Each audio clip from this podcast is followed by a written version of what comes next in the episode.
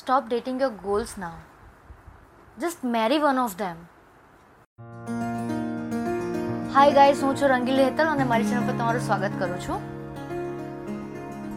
મિત્રો, મારો કહેવાનો મતલબ એ છે કે આપણે ગોલ્સ છે ને નાના નાના તો બનાવીએ છીએ, કોઈ એક ગોલ સુધી પહોંચવા માટે પણ ઘણા એવા હોય છે કે ગોલ્સ બહુ બધા બનાવ્યા છે ટ્રાય પણ કરે છે હિટ કરવાનું પણ કંઈક થાય ને, એટલે પહેલો ગોલ છોડીને પાછા બીજા ગોલ પર આવી જાય છે. Is it really look good ના. રીઝન એ છે કે તમારી પાસે એક તો ટાઈમ પણ ઓછો છે. કેવી રીતે કે આજે દિવસો એવી રીતે પાસ થાય છે ને કે આપણને ખબર નથી પડતી.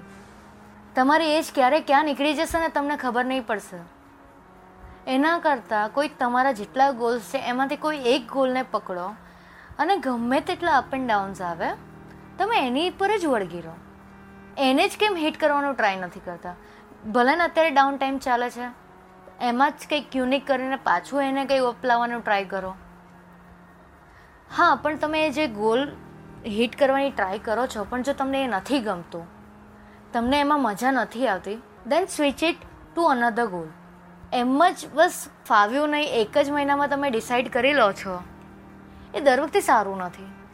તમારું માઇન્ડ બહુ ફ્લક્ચ્યુએટ થાય છે. ને ખાલી તમારું નહીં, આપણે બધાનું એમાં આવી જાય છે.